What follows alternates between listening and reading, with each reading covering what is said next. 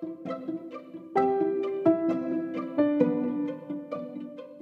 guys, welcome to Come Follow Me Daily Doses. I'm Lindsay Hanson, and today is February 12th.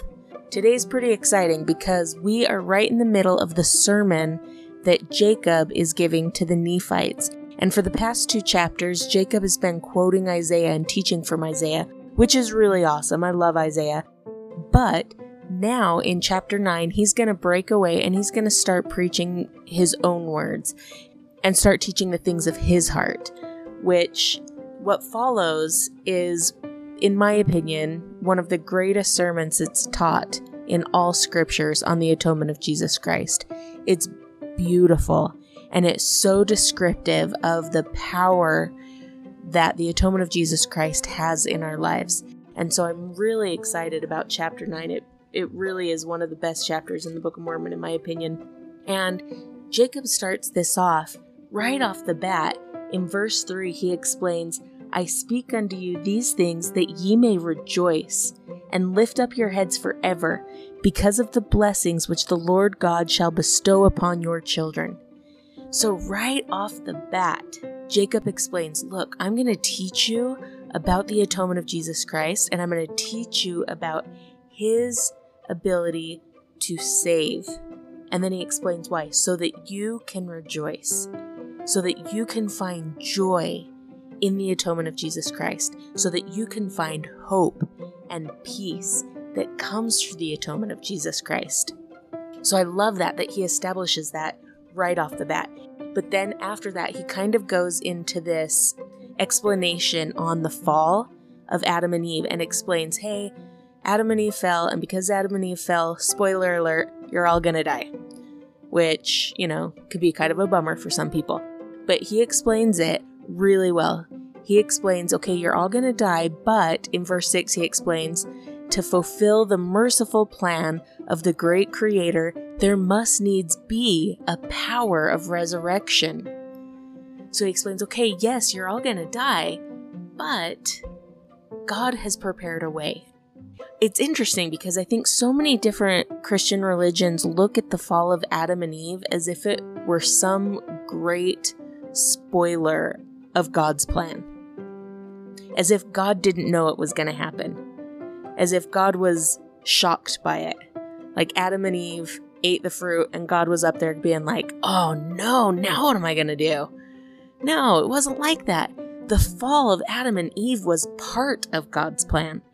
And he was very aware it was going to happen and had prepared a way so that we could overcome the fall of Adam and Eve. Because Adam and Eve partook of the fruit, and because they fell, the scriptures teach us here, verse 10 says, and he uses some imagery here. Um, he talks about the great monster um, of death and hell. But he says this in, in verse 10 he says, Oh, how great the goodness of our God, who prepareth a way for our escape from the grasp of this awful monster. Yea, that monster, death and hell, which I call the death of the body and also the death of the spirit. So he explains okay, Adam and Eve fell. So because Adam and Eve fell, we have spiritual death and physical death. But he goes on, this entire chapter is about how Jesus Christ came to save us from both of those deaths. In fact, one thing I love about this chapter is how much he praises God and his wisdom and his goodness and his mercy. In fact, listen to this verse 8 Oh, the wisdom of God, his mercy and grace. Verse 10 Oh, how great the goodness of our God. Verse 13 Oh, how great the plan of our God. Verse 17 Oh, the greatness and the justice of our God. Verse 19 Oh, the greatness and mercy of our God. And verse 20 Oh, how great the holiness of our God. Peppered throughout this entire chapter is Jacob praising God and his wisdom and his goodness and his plan. And so the fall of Adam and Eve was not a spoiler to the plan of God, it was the plan of God. And part of that important plan is the atonement of Jesus Christ, is his power to deliver. Listen to this. In verse 25, it says, The mercies of the Holy One of Israel have claim upon them because of the atonement, for they are delivered by the power of Him. I love that word deliverance. I once read the Book of Mormon with the sole purpose of looking for the tender mercies of the Lord and the theme of being delivered. And let's do it. Let's do an experiment real quick. I want you to think of three stories from the scriptures. Any three stories. Do you have them? I'll give you a few more seconds. Think. Three stories from the scriptures. Okay, so if you have them, I want you to think in some way, shape, or form, is there a single one of your stories that isn't about deliverance? That isn't about God delivering someone from something? I bet you don't have one.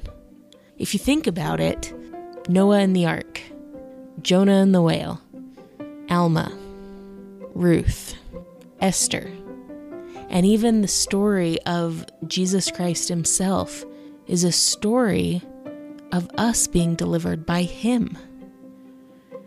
The scriptures are replete with stories of God delivering someone from something.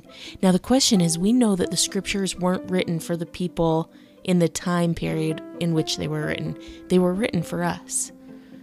So, why would God fill the scriptures with the same type of story over and over and over again?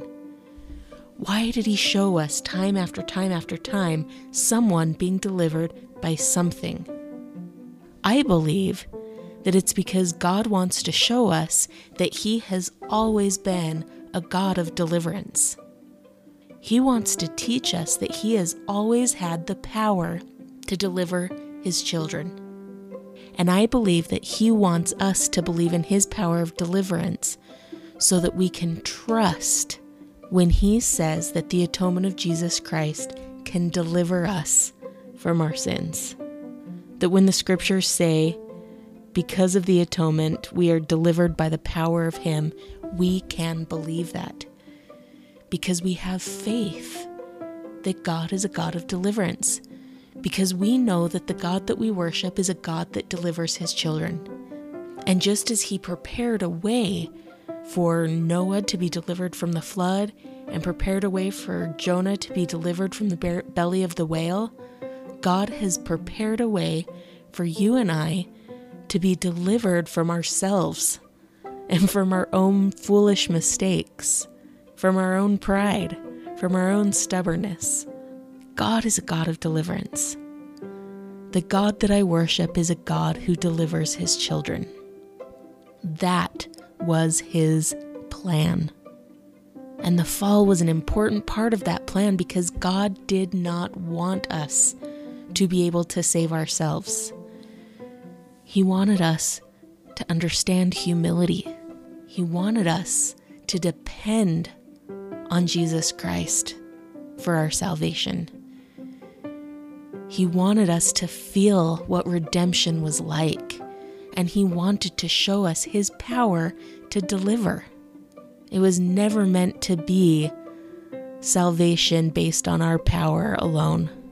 Adam fell so that we could understand the power of God, so that we could feel the power of redemption, so that we could understand in humility that the God that we worship is a God that still delivers his children.